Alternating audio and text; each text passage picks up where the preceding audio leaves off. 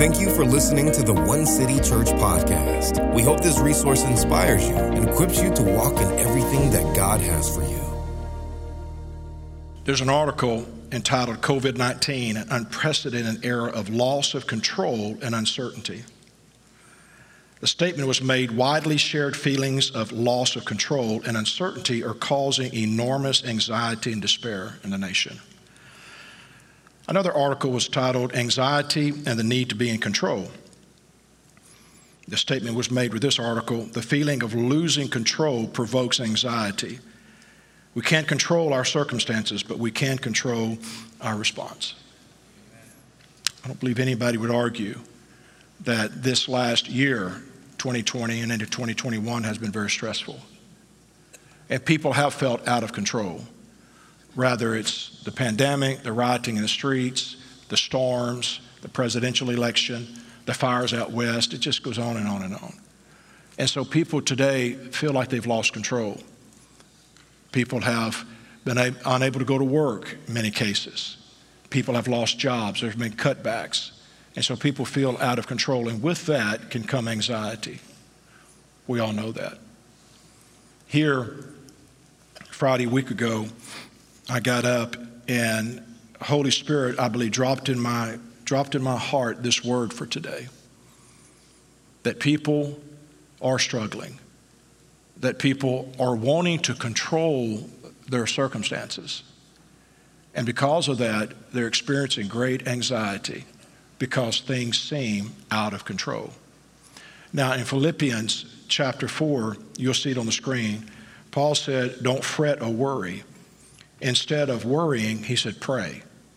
Now, I want you to notice in there, the first thing there I want you to see is he said, let petitions and praises shape your worries into prayers. And the second thing he says, you need to let God know your concerns, okay? So those two things there I want you to see. Leave that scripture up, guys, if you would. Number one, you need to reshape your worries into prayer, transforming your anxiety into peace. Because when you take your worries and you reshape them into a prayer and a petition, you let go of your anxiety and then you experience the peace of God. The second thing there you need to know is that you've got to learn to defer your concerns to a higher power. You got to defer it to Him, accepting what you cannot control. We're in the middle of hurricane season. I can't control that. So I've got to defer that to a higher power. And I've got to know that He's in control and He's got this. So 2 points I want you to see there. Take and reshape your worries into a prayer, thus letting go of your anxiety, and then defer your concerns to a higher power, accepting that you can't control everything. You've got to do that. So here's a statement for you. When we let go of the need to control, anxiety will let go of us. When we let go of the need to control, then anxiety will let go of us. Now, some of us in this room and watching online, we struggle with this more than others. Type A personalities, people that are perfectionists, people that need to control their environment and their circumstances. They struggle with this more than anyone else. That's why many times people that are type A personality, they're driven to success. They can be OCD in certain areas in their life. That's why they can only take so much of the news and then they have to cut it off because it can become overwhelming.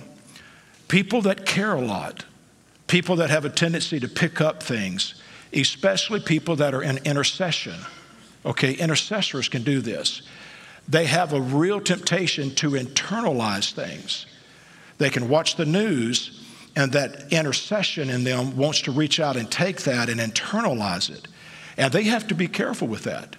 They have to be real careful or life can become unbearable. And so there are different personalities that are more prone to this, but we all can come to a place where we try to control things. And with that comes great anxiety. But when we let go of the need to control, anxiety will let go of us. Let's title this, Losing Control. Father, bless the reading of your word in Jesus' name. And everybody said amen. Amen. Let me talk to you for just a minute about controlling the uncontrollable. Matthew chapter 6, verse 27, Jesus said, "And which of you by being anxious can add a single hour to his span of life?" That's a profound question. He's saying to all of you type A personalities that are just anxious, tell me how you're going to add 1 hour to your day. How are you going to change that which is uncontrollable? How are you going to control the uncontrollable? How can you do it? You're anxious for no reason. We get anxious over things. That's why Jesus said, take no thought for your life, because your Father already knows what you have need of. And so we have to be real careful that we don't take on more than we should. So let's look at what happens whenever we start trying to control the uncontrollable, and how that we feed the monster of anxiety. So how do we deal with this? Well, number one, never allow your sense of duty to migrate to a state of responsibility. Never allow your sense of duty to migrate to a state of responsibility. Know this, and here's a revelation that will help you type A personalities, those of you that are given to intercession, those of you that like to fix things. You're a fixer. Know this, not every need is your responsibility. Now, that's a tough one, especially for pastors that really do care. Pastors, people in the ministry that want to help people, okay? For years, I've battled this. I can get a phone call. I can get an email. I can hear problems, and immediately my mind, it goes to the default setting of how am I going to fix this? Listen, I can watch the news, and I know some of you understand this. I know you do. I can watch the news, and rather it's a storm on the East Coast, fires on the West Coast, rioting in Portland, rioting in Washington, D.C., the pandemic, whatever it is, I can watch it, and I can catch myself thinking, well, I could fly there, and I could help them people. I could just load up and go. You know, it's just my nature that I want to help fix whatever's broken. And as a pastor, as a leader, you have to be real careful with that. You have to realize that not every need is my responsibility. I've come to understand as I've gotten somewhat older and more wiser, I hope, is that there have been certain times that I've had to say, no, I can't do that. I'm going to have to let somebody else carry that one. Yeah. I know this last year in 2020, as they were talking about the storms, what, 30 named storms? We had just, you know, we'd done Ike, we did Harvey, we did Imelda, we did over $4 million with Harvey and Imelda through United Aid for Southeast Texas. And when we came into last year and they started popping these storms off, I just made the statement, I can't do it. I can't this time. I just can't do it. I'm not going to be able to do it. I decided last year that I was going to have to take a break, that I could not do that to myself, my staff, and my volunteers. I just didn't know how I was going to raise the money. I didn't know how I was going to get the volunteers, because there is storm fatigue in this nation right now. It's hard to get money right now for storms. And I just had to take a break. Not every need is your responsibility. You need to know that your ability to respond to a situation doesn't make you the answer to the problem. Listen. Listen, think about responsibility. Think of the word. It's respondability. There are certain things just I can do. I can do that, Lord. I can fix that right there. I can do that. But you have to realize that just because you have the ability to respond, just because you have that ability, it doesn't mean you're the answer to the problem. Listen. You got to be real careful with that Messiah complex. I am not the answer to every situation, to every problem. I am not everybody's answer. And that's one of the greatest revelations you can have as a pastor, is that not everybody that comes through these doors are going to like me. They're not going to like my style of ministry is what I'm saying. They're not going to like the word that I'm putting out. They're not going to like our style of worship. They're not going to like the way we do church. And that's okay. You've got to come to a place where you recognize that not everybody is going to like you, and that's okay. That's all right. That's why Bluebell ice cream has got a myriad of flavors. You can just get whatever you want. because everybody's got a different palate. And so you have to remember that your ability to respond to a situation doesn't mean that you're the answer. Sometimes I think we get in God's way by inserting ourselves into people's problems. God may have someone else that he's wanting to bring into that person's life to help them that has a different skill set than you do, and you're just getting in the way. You have to get out of the way and let God be God. Psalms chapter 121, the Lord watches over you. The Lord is your shade at your right hand. The sun will not harm you by day, nor the moon by night. I want you to notice that. He watches over you, and there's a shade, daytime, nighttime. So here we go. Listen. Remaining in the shade of his gaze protects you from the daylight pressure and the moonlight worry, because that's what it is. Daylight pressure of trying to make things happen, and moonlight pressure laying there in that bed and that moonlight hitting you in the face and just going over in your mind. You're taking that recorder in your mind and you're pressing play, and you play it to the end, and you stop it and you rewind it and you play it again. I should have done this. I should have said this. I should have done that. I can do this. I can fix it like this. Why did I do that? That was a mistake. You play that thing over and over and over. In my bedroom, I sleep on the right side of the bed next to the wall, the windows at the top, and many times I can look out those windows and I can see the full moon sitting there shining in my face. And on that moonlight pressure, I'm laying there and I'm playing over my mind. What can I do to fix this in the church? What can I do to fix this in the city? What can I do to speak to the nation? How can I help make things better? I shouldn't have said this. I shouldn't have done that. I should have said it this way. I should have said it that way. I could have done better with this. I could have done better with that. And you take that recorder and you play that thing over and over and over in your mind. And what you really need to do is just sit back in the shade of his gaze and know that he's watching over you and he's looking over you. He says, the Lord watches over you. And as long as you remain in his shade, you're going to be all right. 1 Peter chapter 5, cast all your anxiety on him because he cares for you. The way you address your anxiety is by letting go of the uncontrollable. I can't control certain things. I can't control certain people. I can't do it. I can't control anybody, certain people. I just can't control anybody. I cannot control anybody. I can't do it. I like to think I can, but I can't do it. And so you let go of your anxiety when we let go of the uncontrollable. I can't control hurricane season. I can't control the stock market. I can't control what people do. I can't control it. And so when I let go of that, my anxiety begins to decline. It begins to go way down. We've got to learn to let go of trying to control the uncontrollable, because we're killing ourselves by doing that. So here's a statement for you. And we're never going to get through this today, so this may be a part two. But here's a statement for you. Refuse to hold on to what you should let go of. Refuse to hold on to what you should let go of. I cannot control people's behavior. I can only control how I respond to it. That's all I can do. I can't do anything else. So you need to learn to let go of what you should let go of. You've got to refuse to hold on to, to what you should be letting go of. You're holding on to stuff that you should be letting go. Let it go. Number two, we're talking about controlling the uncontrollable. Number two, never forget that everything is Father filtered. Now, we've said that to you before, but never forget that everything is Father filtered. You need to know this. God is never caught off guard. You may be surprised, but he's not. He's not. Now, let me tell you what I believe. This is my belief. God is omniscient.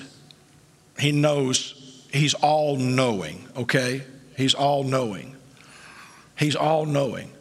But like with Abraham, when Abraham went to offer up Isaac, God stopped him and said, Abraham, stop. Don't touch the boy, because now I know that you love me. He may be all-knowing, but I think God watches to see how you're going to react or respond to situations, because he respects your free will to choose. I believe God is all-knowing, But I think God watches to see how you're going to react. He'll put it before you. He said to Israel, I put before you life and death. Choose life. And then he steps back and he watches to see what they're going to do. He's all-knowing. But I think God doesn't know your response until you do it. Now, we can argue the theology on that, and I don't care to. I'm just telling you what the Bible said. He said to Abraham, now I know your reaction. Now I know your response to me. And so he said, I'm going to bless you, son. And so know this, that God is watching you to see how you're going to react to situations. He may know what's coming, but he wants to see how you're going to react. He's never caught off guard by the circumstances. He knows what's coming your way. It's Father filtered. Everything is Father filtered. He knows what's coming to Job, but he sits back to watch how Job's going to handle it.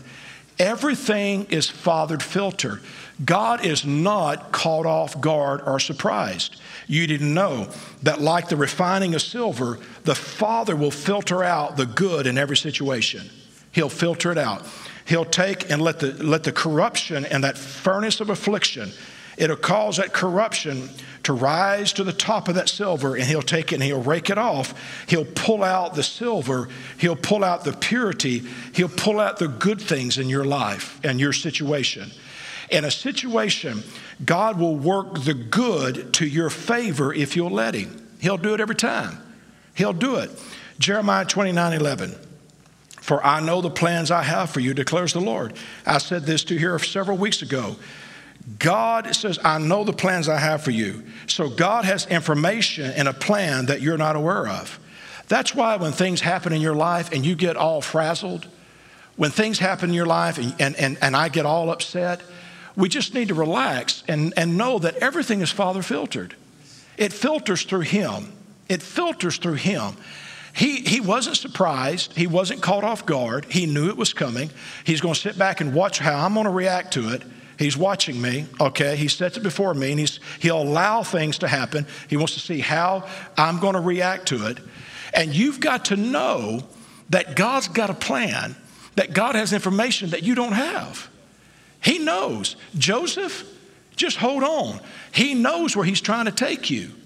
Joseph, hang tough. He knows where he's trying to take you. Go ahead and just submit to the process that will lead you to the palace. You've got to realize that it's Father filtered. Those brothers turned on you. You were sold into slavery.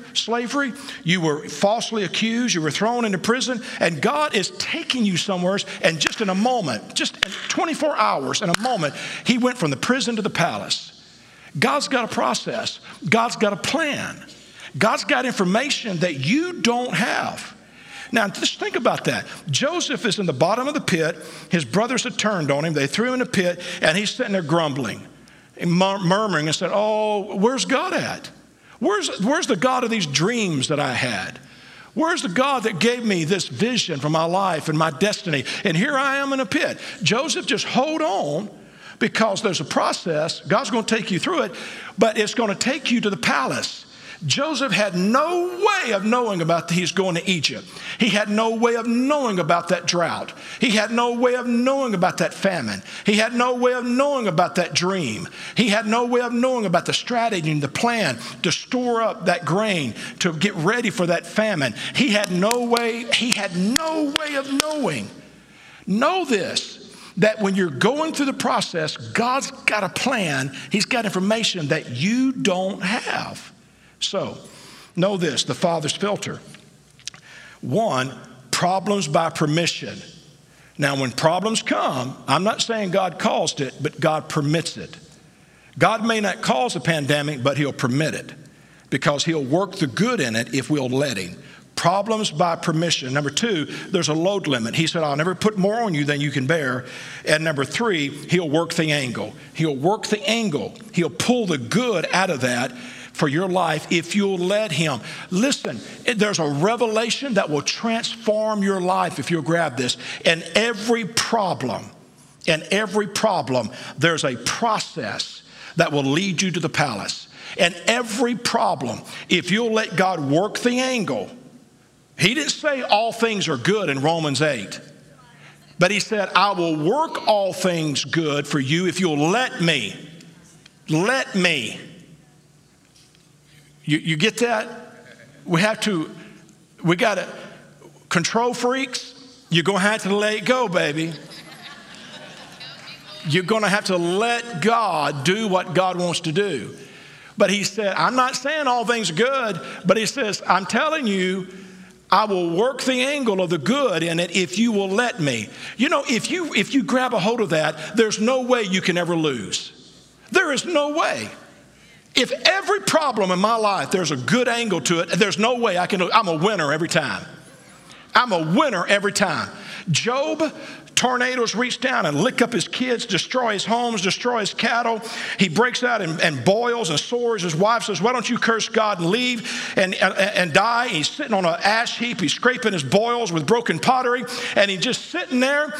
But how could he ever believe that there's any good that can come out of that? But he came to the place where he submitted to the process.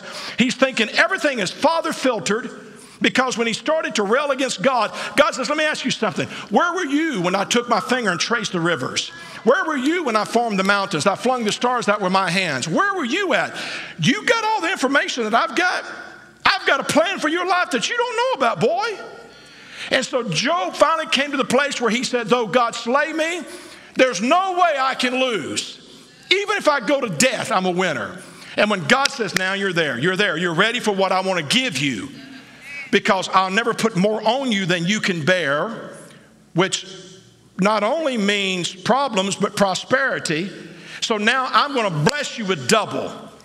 I'm going to bless you with double what you had, son, because you can bear the load now. You can carry the responsibility of what I'm going to give you. Listen, when we come to the place where we submit to the process, when we come to that place where we can do it without murmuring and complaining, God says, okay, you're ready for where I want to take you now. He'll work the good in every situation if we'll just allow him. So here we go. Instead of cursing your circumstances, learn to interpret the situation in light of God's providence.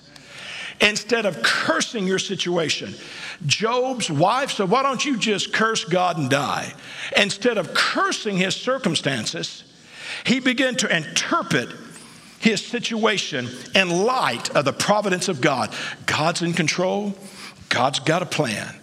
God's got some strategy going on here. God's got some information that I don't have. It's going to be all right because God's got this. I'm going to be all right. God's going to work the angle. God's going to find the angle on this thing, and he's going to work it. He's going to take that thing and spin it around. It looks bad right now. It looks bad, Job. But God's going to say, now watch this. I'm going to spin this thing around and look where I'm going to take you. Listen, he'll work the angle. So you've got to learn, instead of cursing your circumstances, you need to learn to look at your situation within light of God's providence. God's providence. God is in control. And God is working things to your good. Number three, we're still talking about controlling the uncontrollable. Number three, never give in to complaining and murmuring, and always remain grateful. Now, that's one of those statements where it preaches easier than fleshing it out. So I just want to put that little, disclaimer in there. I'm not telling you I always do this. I'm telling you that yeah.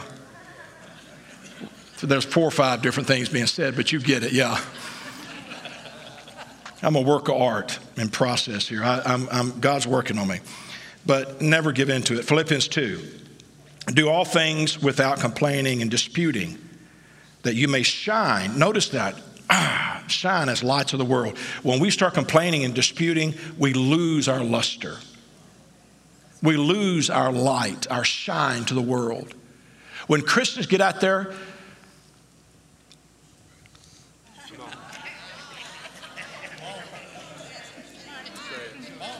when you get on social media and you start running your mouth,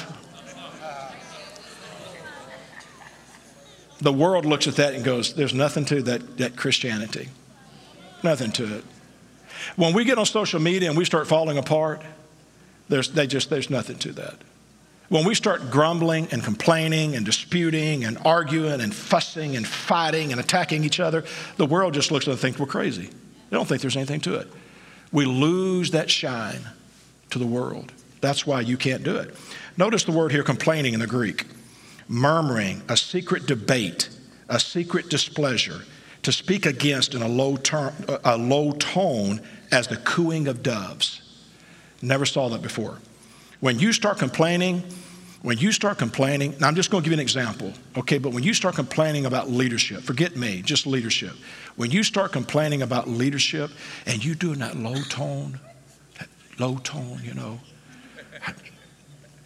I'm just sharing this with you because I'm concerned. Listen, that sounds very familiar to the cooing of Holy Spirit.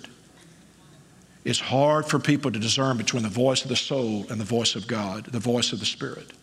You may think you're cooing of the dove. You're doing it for the right reason, but you need to be careful with that. That's like camouflaging your gossiping by telling people, I'm only telling you this so you'll pray about it. No, you're telling them because you want to tell somebody. If you want to pray about it, just go talk to God.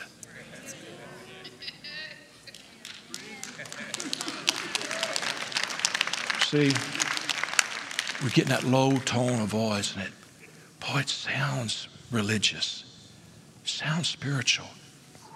Boy, I'm really concerned. Aren't you concerned about the church? You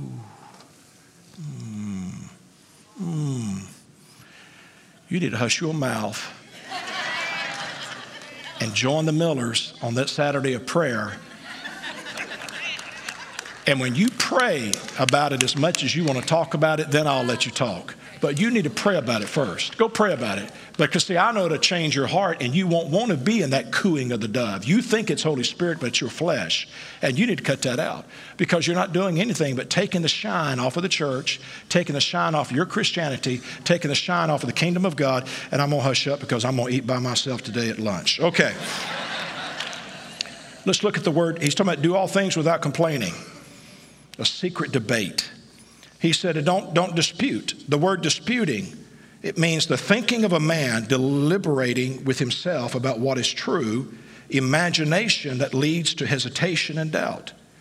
It's just thinking, deliberating with himself about what is true, imagination that leads to hesitation. It leads that. You have to be careful with complaining and murmuring, because you're going to come to the place where you're going to begin to get into imagination, and you're going to begin to hesitate about God. You're going to begin to hesitate about people. You're going to begin to doubt God, and you're going to begin to doubt people, okay? Disputing. That's what that means. You thought it was arguing, but it's not.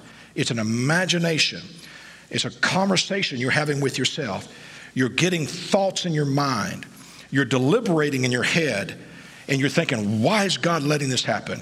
Why isn't God intervening? Why is this going on? Nobody cares about me. Where's my friends when I need them? Where's the staff when I need them? Where's the pastor when I need him? Why hasn't he called? Why hasn't he reached out to me? You're disputing in your mind. You're disputing. It's an imagination, and it will lead you to question God, question people, and question yourself. You got to cut that out. Listen.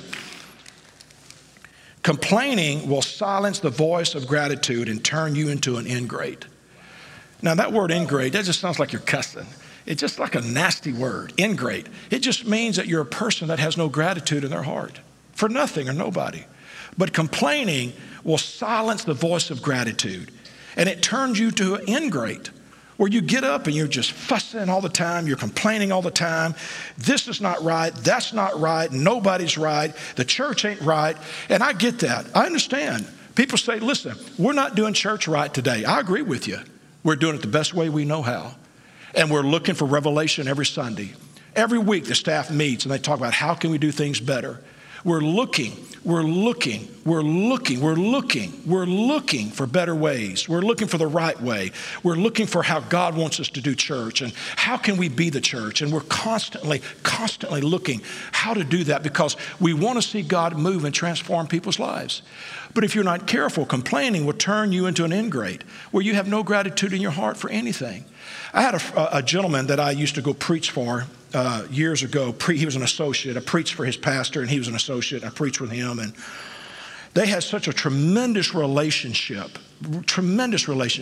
And I always enjoyed going there because of just the fellowship they had. It was just a great thing, go out to eat together, and just a wonderful, harmonious relationship. But this associate, he started getting just in that complaining, murmuring attitude, and just started questioning things. And the next thing I know, I get a phone call, and he's come out of that church. And he's beginning to question things, and questioning God, and questioning theology, and God's not moving, and this is not right, and that's not right. And so he finally did what they always do. He went and started a church, because now he's going to do it right.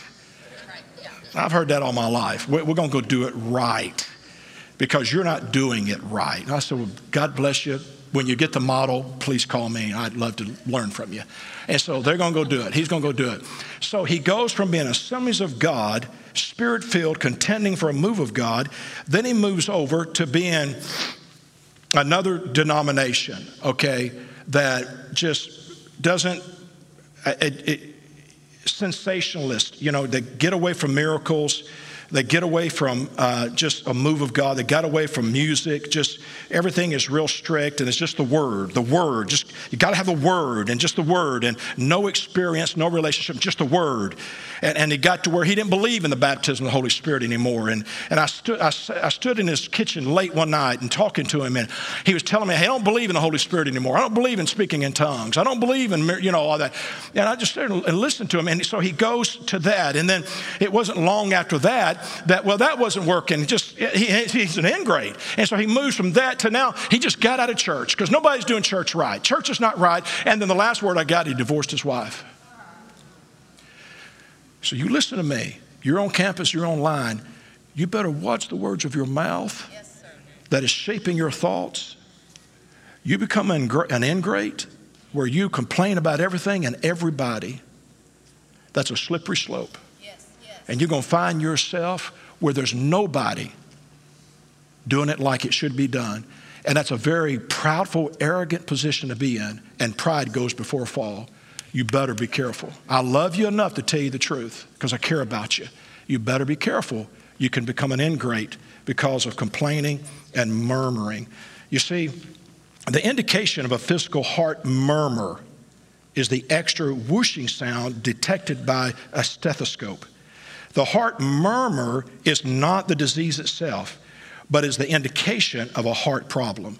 So when I hear people in their mouth, many times it's like a pastor, you put a stethoscope on them, and I hear the words of their mouth, and I'm thinking, there's a heart problem.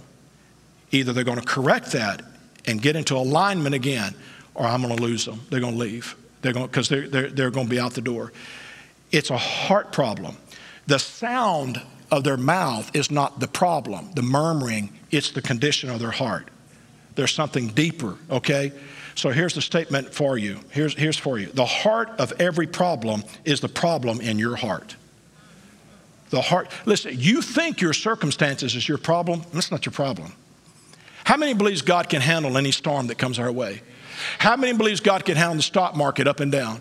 How many believes that God can get us through this pandemic? How many believes that God can help heal our nation and we deal with the rioting in our streets and the hatred and the bitterness? How many believes? If we don't believe that, my Lord, let's shut this building down and go home.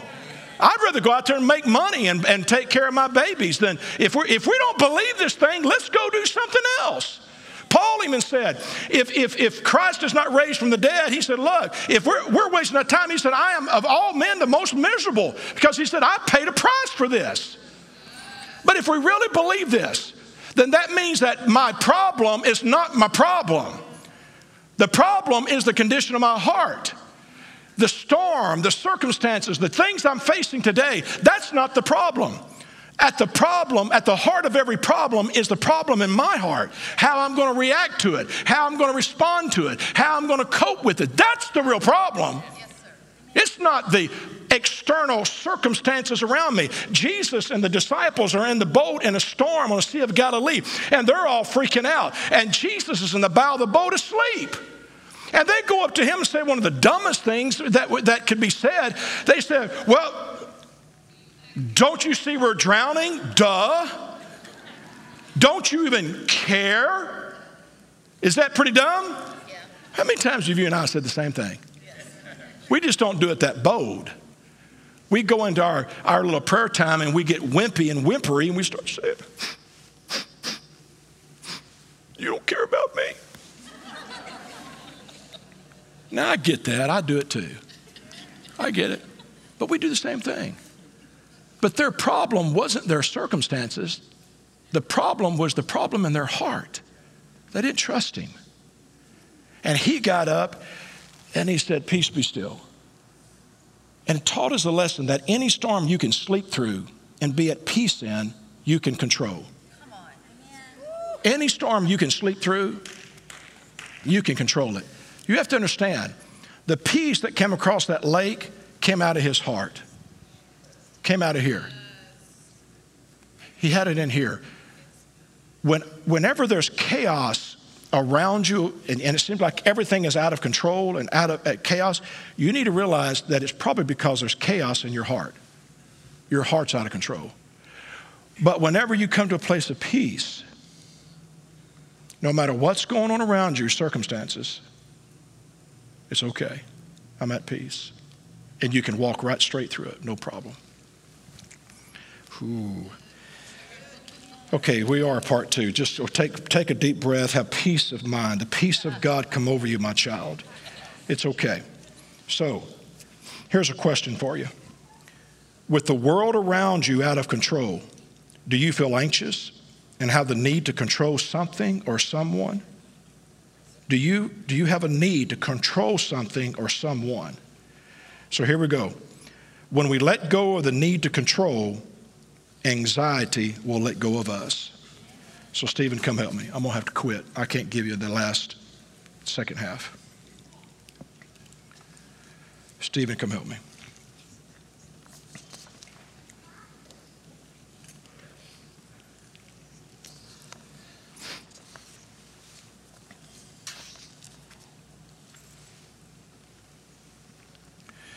Boy, there's some good stuff in here. I wish you could take it. But I ain't going to do it to you. Oh, it's so good. It's so good. You're going to need to come back next Sunday.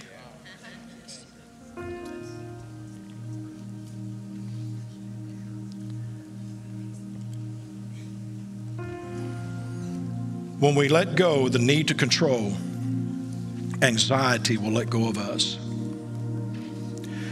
I text you this statement, trying to tempt you to be here.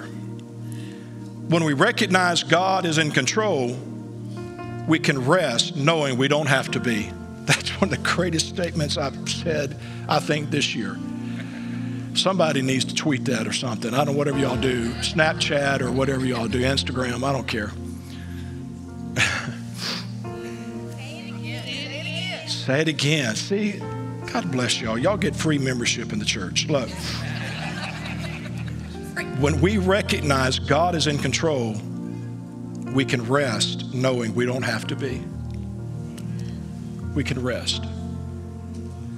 You know, when the disciples was in that boat on the Sea of Galilee, Jesus was in the bow of the boat. I'd like to think that if I'd have been in there with them and that thing is, you know, it's doing this and the waves are coming over the bow. And that's what got them nervous. You see, because we only think when the stuff on the outside gets on the inside. Right, yes. You only get in trouble when you let the circumstances on the outside get on the inside. When you let an external situation become an internal problem, that's when you get in trouble. So they're rocking and rolling and the sky's lighting up with lightning and the whole thing is just shaking with thunder. I would just like to think that I would looked up here and saw Jesus in the bow of the boat asleep, and they said, well, what are we going to do? I just want to think that I would say, I don't know about y'all, but I'm going to go up here and take a nap with him. Just put your hands back, just kick your feet back and say, if you ain't worried, I ain't worried. I can be at peace knowing I don't have to control this. I can be at rest knowing you've got it. You've got it. So this morning, there are people that you've been trying to control the uncontrollable. There's so much I'm trying to not get into because it's for next week. But I'm trying to take you to an altar moment. And I'll just give you a piece of it. And then we'll finish it out next Sunday at the altar. Romans 8:28. So we are convinced. Put that last one up, guys. It's under altar. Romans 8:28. So we are convinced that every detail of our lives is continually woven together to fit into God's perfect plan. You see that? So we are convinced because God has a perfect plan. Okay, guys, take that off the screen. They don't need to see anymore. You got to come back next Sunday to get the rest of that.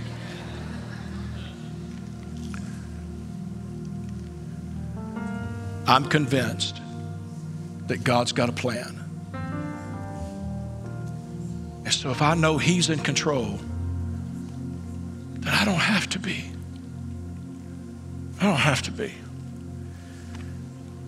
I'm going to be honest with you. I was in a meeting, for example, this is just an example. I was in a meeting on Thursday, I think, with city leaders, strategizing about how to address the issues of our city. One of the issues was homelessness. And I spoke up and began to talk to them about what the real answer is. Crime, poverty. I began to talk about legislating morality, thou shalt not steal. But you cannot legislate righteousness, change the heart of the thief. Can't do that. Only the church can do that. Only the gospel can do that. So I was trying to just share with them how that's why there has to be a partnership between civic and church, because we got to do this together. You can lock up the thief, but when he comes out, he's still a thief, unless faith leaders change his heart. That's the hope, founded on Judeo-Christian values, one nation under God. But when I look at the city sometimes, and I look at the church, and I look at my family, sometimes a load gets really heavy, and all the problems that I'm trying to be a solution to. And then I watch the news, and I'm worried about my family. Storms coming. Now the Delta variant is trying to take root. The numbers and the pandemic in Beaumont are starting to go back up. And I'm looking at this. Children are starting to get it now. And I'm remembering that storm, that dream that I had where I saw that first ship, and I knew it was the pandemic, and behind it was a second one, and I turned to people behind me and I said, we must prepare for the second wave. And I've got all this stuff laying on me, and I've got all these concerns laying on me, and I'm concerned about a lot of things. And my nature is I want to control it all. I want to fix it all. And that's why Holy Spirit dropped that on me. Son, you're going to have to quit trying to control everything, because you're feeding the monster of anxiety. And that's where I know you are, many of you. So we're going to open this altar. I'm going to ask the elders and the pastoral staff, the prayer team, to come help me. I don't know how many are here today, but I'm going to ask you to come line up across the front. And I'm going to open this altar for you to come up. And I want you to let go today of the need to control. And lean on Romans 8:28. I am convinced that every part of my life is woven into and fits into God's perfect plan. You can be at peace, knowing that if He's in control, you don't have to be. You're going to let it go. Because when you let go of the need to control, you can let go of your anxiety. Thank you for listening to the One City Church podcast. For more information about our church, visit onecity.church.